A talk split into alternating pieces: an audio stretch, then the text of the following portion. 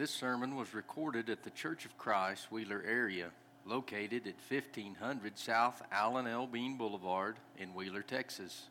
Our regular meeting times are at 10:30 a.m. and 2:30 p.m. each Sunday.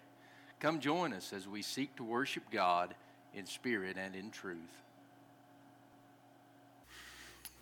Here is the wood, and there is the fire, but where is the sacrifice? Y'all know this story. It's found in Genesis chapter 22. And it's a story of um, how Abraham proved his faith by his willingness to sacrifice his own son Isaac. So today I would like to talk a little bit about uh, faith, just simply faith, one word title. So let's take a look at Genesis chapter 22, and we're going to start in verse 1, and we're going to read several of them. Starting there in verse 1 And it came to pass after these things that God did tempt Abraham and said unto him, Abraham? And he said, Behold, here I am. And he said, Take now thy son, thine only son, Isaac, whom thou lovest and get thee into the land of Moriah, and offer him there for a burnt offering upon one of the mountains which I will tell thee of. And Abraham rose up early in the morning and saddled his ass and took two of his young men with him and Isaac his son and clave the wood for the burnt offering and rose up and went unto the place of which God had told him. And then on the third day, Abraham lifted his eyes and saw the place afar off. And Abraham said unto his young men, Abide ye here with the ass, and I and the lad will go yonder and worship, and come again to you. And Abraham took the wood lost my place. Oh, of the burnt offering, and laid it upon Isaac his son, and took the fire in his hand and a knife, and they went both together. And Isaac spake unto his, Abraham his father, and said, My father? And he said, Here am I, my son. And he, and he said, Behold, the fire and the wood, but where's the lamb for a burnt offering. And Abraham said, My son, God will provide himself a lamb for a burnt offering. So they both they went both of them together. And they came to the place which God had told him of, and Abraham built an altar there. I'm not in the right place, am I? Here we are. Sorry about that. Okay, and they came to the place uh, where God had told, which God had told him of, and Abraham built an altar there, and laid the wood in order, and bound Isaac his son, and laid him upon the altar, upon the, uh, laid him on the altar upon the wood. And Abraham stretched forth his hand, and took the knife to slay his son. And the angel and the angel of the Lord called unto him out of heaven and said, Abraham, Abraham. And he said, Here am I. And he said, Lay not thy hand upon the lad, neither do thou anything unto him. For now I know that thou fearest God, seest that thou seest thou hast not withheld thy son, thine only son, from me. And Abraham lifted up his eyes and looked, and behold, behind him, uh, caught in a ram, caught in a thicket by his horns. And Abraham went and took the ram and offered him up for a burnt offering in the stead of his son. And Abraham called the name of that place Jehovah Jireh, as it is said unto this day, In the mount of the Lord it shall be seen. So, what did we read just now? No other scene in the Bible more closely parallels the crucifixion of Christ. Here we have Abraham and his wife who waits many, many years for a son, and then finally that son is given them. They were promised a son, and then now he is commanded to sacrifice his only son, Isaac. They named him Isaac, which translates as happy. And so here they're blessed with this happy child, and then he's ordered to sacrifice him. While undergoing the most supreme test of his faith, Abraham sets out to do just exactly that. They make all the preparations, they take some servants, and they go to the mountains of Moriah. The mountains of Moriah is also where Jerusalem's at, also is where Calvary's at. Person might ask, how could God expect such a thing from Abraham? How could he make such a request? And the truth of the matter is, God had no intention of allowing Abraham to sacrifice his son. He was testing Abraham. A person could also perhaps ask how could Abraham even consider complying with such a request? To be willing to give up his only son that he was promised for so long. Well, again, Abraham knew that God would provide. And I said at the start I was going to talk about faith and had barely touched on the subject, but we'll get around to that. According to Merriam Webster, the dictionary defines faith as including something that is believed, especially with strong conviction, complete trust, belief and trust in and loyalty to God. The Bible itself gives us the definition, and this is a well known verse. It's in Hebrews chapter 11 and verse 1. And there we read Now faith is the substance of things hoped for, the evidence of things not seen. Faith is what makes up hope. And it gives us the ability to believe in things that we cannot see, things that we might think are impossible. Because of faith, we can believe these. Hebrews 11, the chapter 11, is uh, filled with several um, examples of people of faith.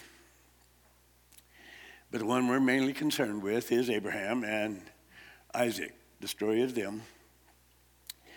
In uh, Hebrews 11, uh, we're going to skip down to the 17th verse.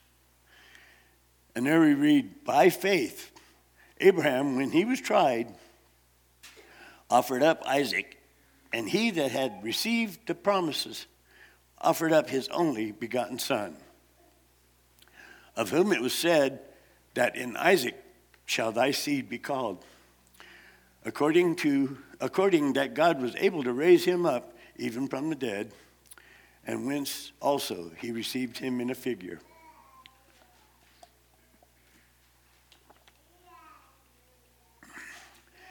Abraham and his wife were promised that there, through their offspring there would be a great nation. And they were both elderly. They were both pretty old. Uh, I don't know how old, but they were old. And this promise became a possibility with the birth of the son, who they named Isaac. Hmm. And God commanded Abraham to sacrifice this long awaited child. Could you do it? If I had a child, I know I, I could not do that. But Abraham didn't hesitate. The story tells how he immediately made preparations. He chopped up the firewood, he loaded it on the donkey. I don't know how they carried the fire, but they took it with them. He didn't make a new fire when he got there, they took it with him. And uh, Isaac and himself and some of his servants proceeded on their way.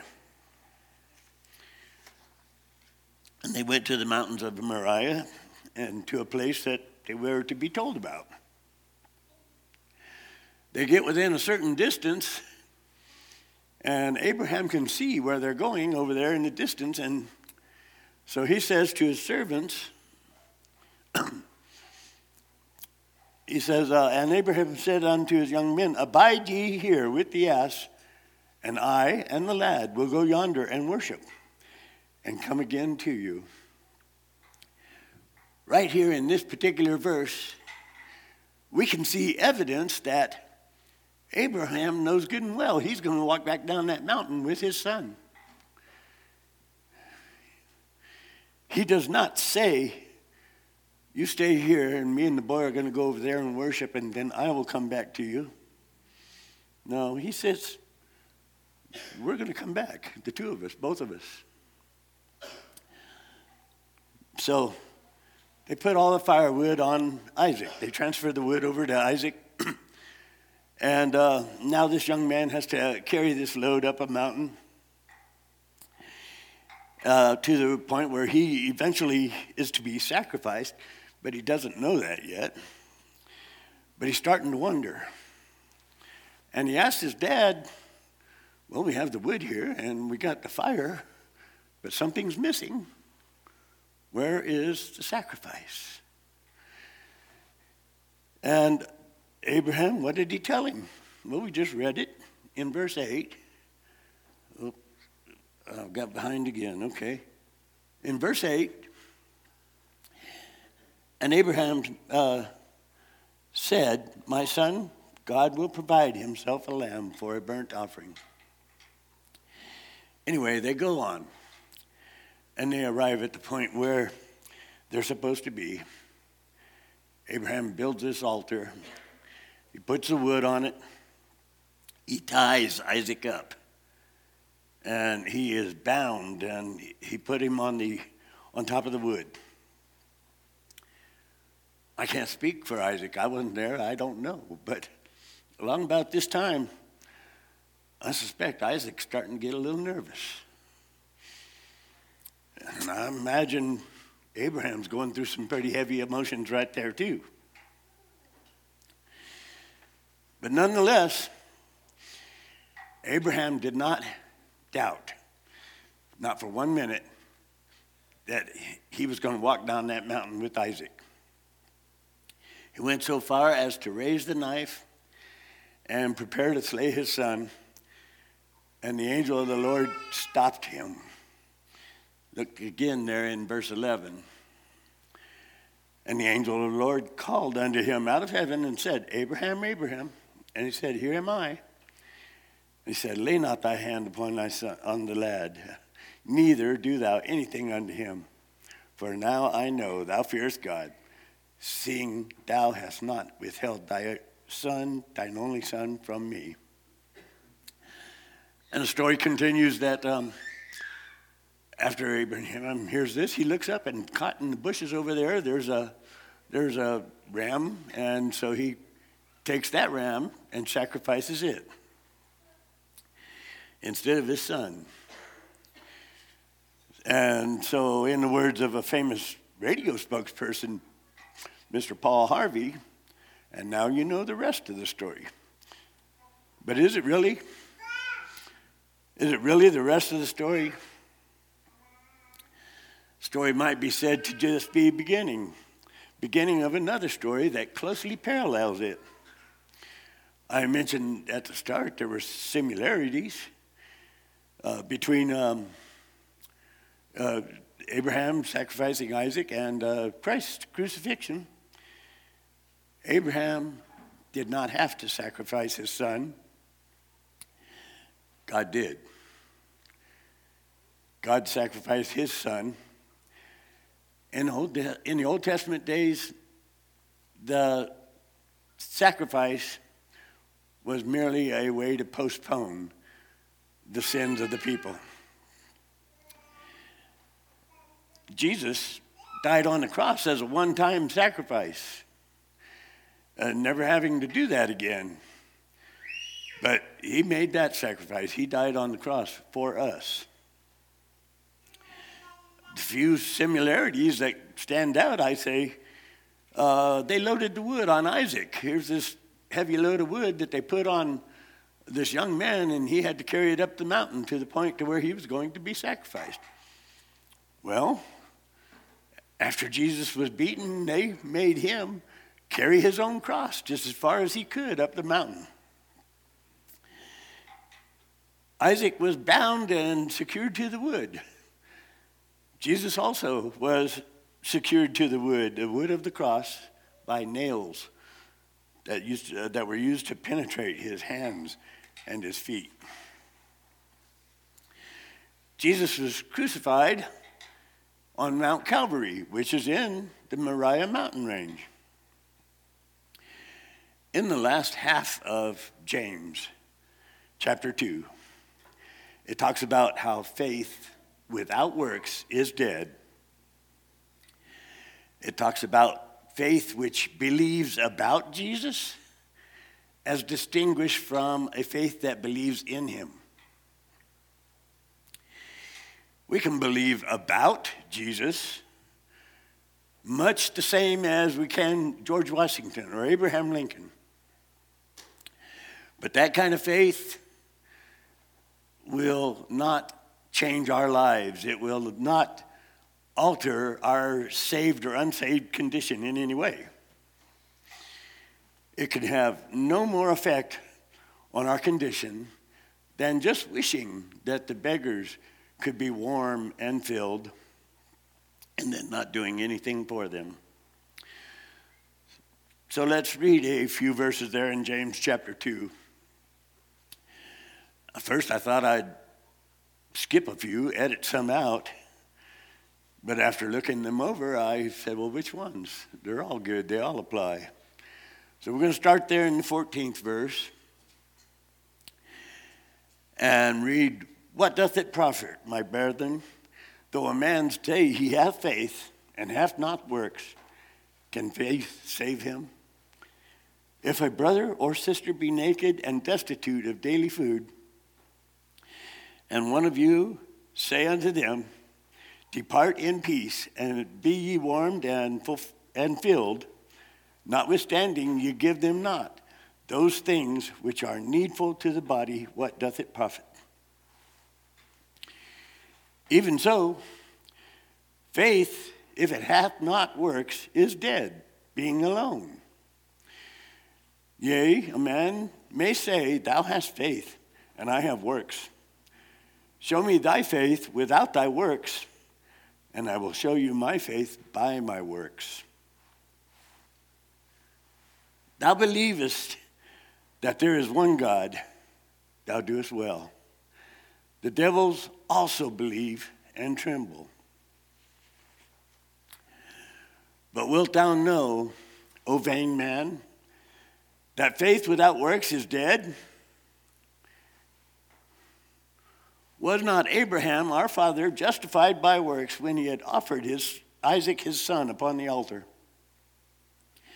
Seest thou how faith wrought with his works, and by works was faith made perfect? And the scripture was fulfilled, of which saith, Abraham believed God, and it was imputed unto him for righteousness, for he was called a friend of God. You see then how that by works a man is justified and not by faith? Likewise, also, whoops, I got to get there. Likewise, also, was not Rahab the harlot justified by works when she had received the messengers and had sent them out another way? For as the body without the spirit is dead, so faith without works is dead also. So now, uh, in closing, I, I ask you What kind of faith do you have? Do you believe about Jesus? Do you believe about God? You're not alone, but that's not enough. Or instead of just believing about Him, do you believe in Him? With a belief strong enough to perform the required works. To bring you to that decision that you need to uh, follow his commandments and be baptized for the remission of your sins. Thank you for listening to today's sermon podcast. If you have questions about what you have heard or would like to know more information, please contact us by emailing cfcwheelerarea at gmail.com or look us up on Facebook or Instagram and send us a message there.